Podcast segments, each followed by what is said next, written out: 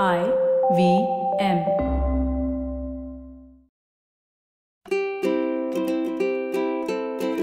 Hello and welcome to the Habit Coach podcast. I'm Ashdin Doctor, your habit coach, and in the hot seat we have Malavika. Now, Malavika asks, How exactly do you overcome a failed relationship? It's tough to let go and even tougher to hold on. I know grief takes time, etc., etc.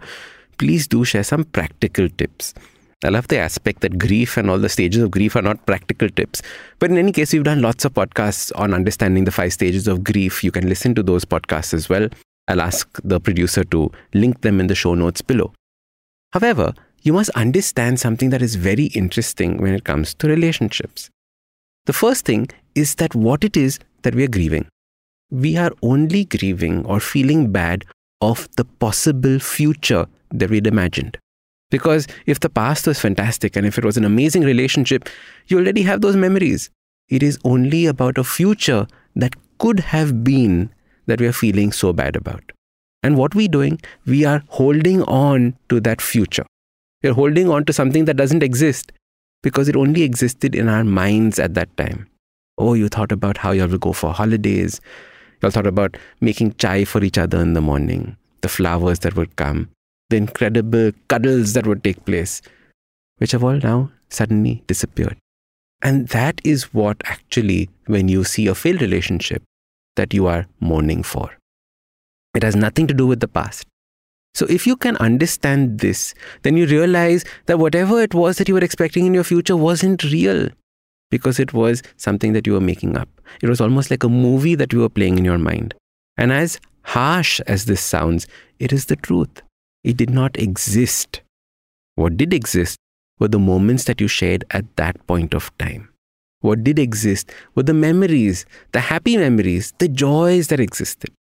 So, the way that I would think about this and the way that I move ahead from relationships that have failed, things that were done in the past, or, or you know, that amazing love in your life, the first thing is to understand that the future did not exist.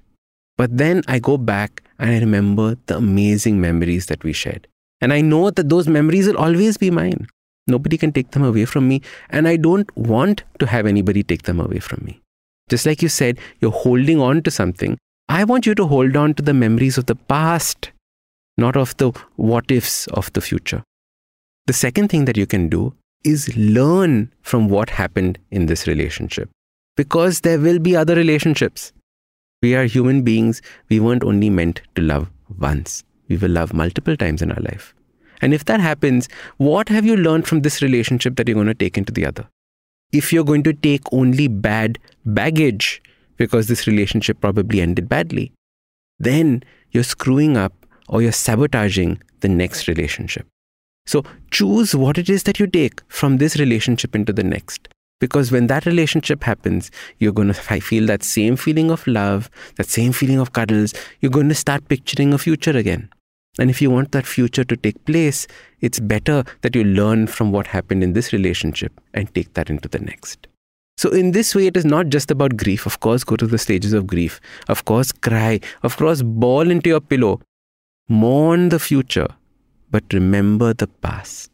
Hold on to the past and know that those memories are there for a reason to make you feel happy or to make you learn from them. And that's the way that you move ahead from a relationship. All right. I hope this answers your question. I know moving ahead in relationships is always hard, but it is something that if you look at from a practical lens, it becomes slightly easier. So you accept your emotions and then move ahead practically and logically.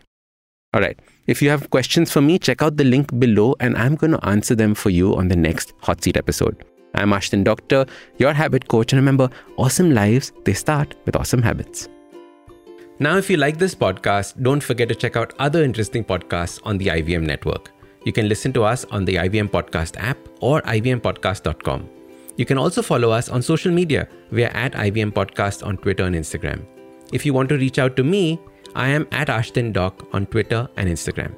We have a brand new habit coaching online course, quizzes, videos, and a lot more on the website awesome180.com.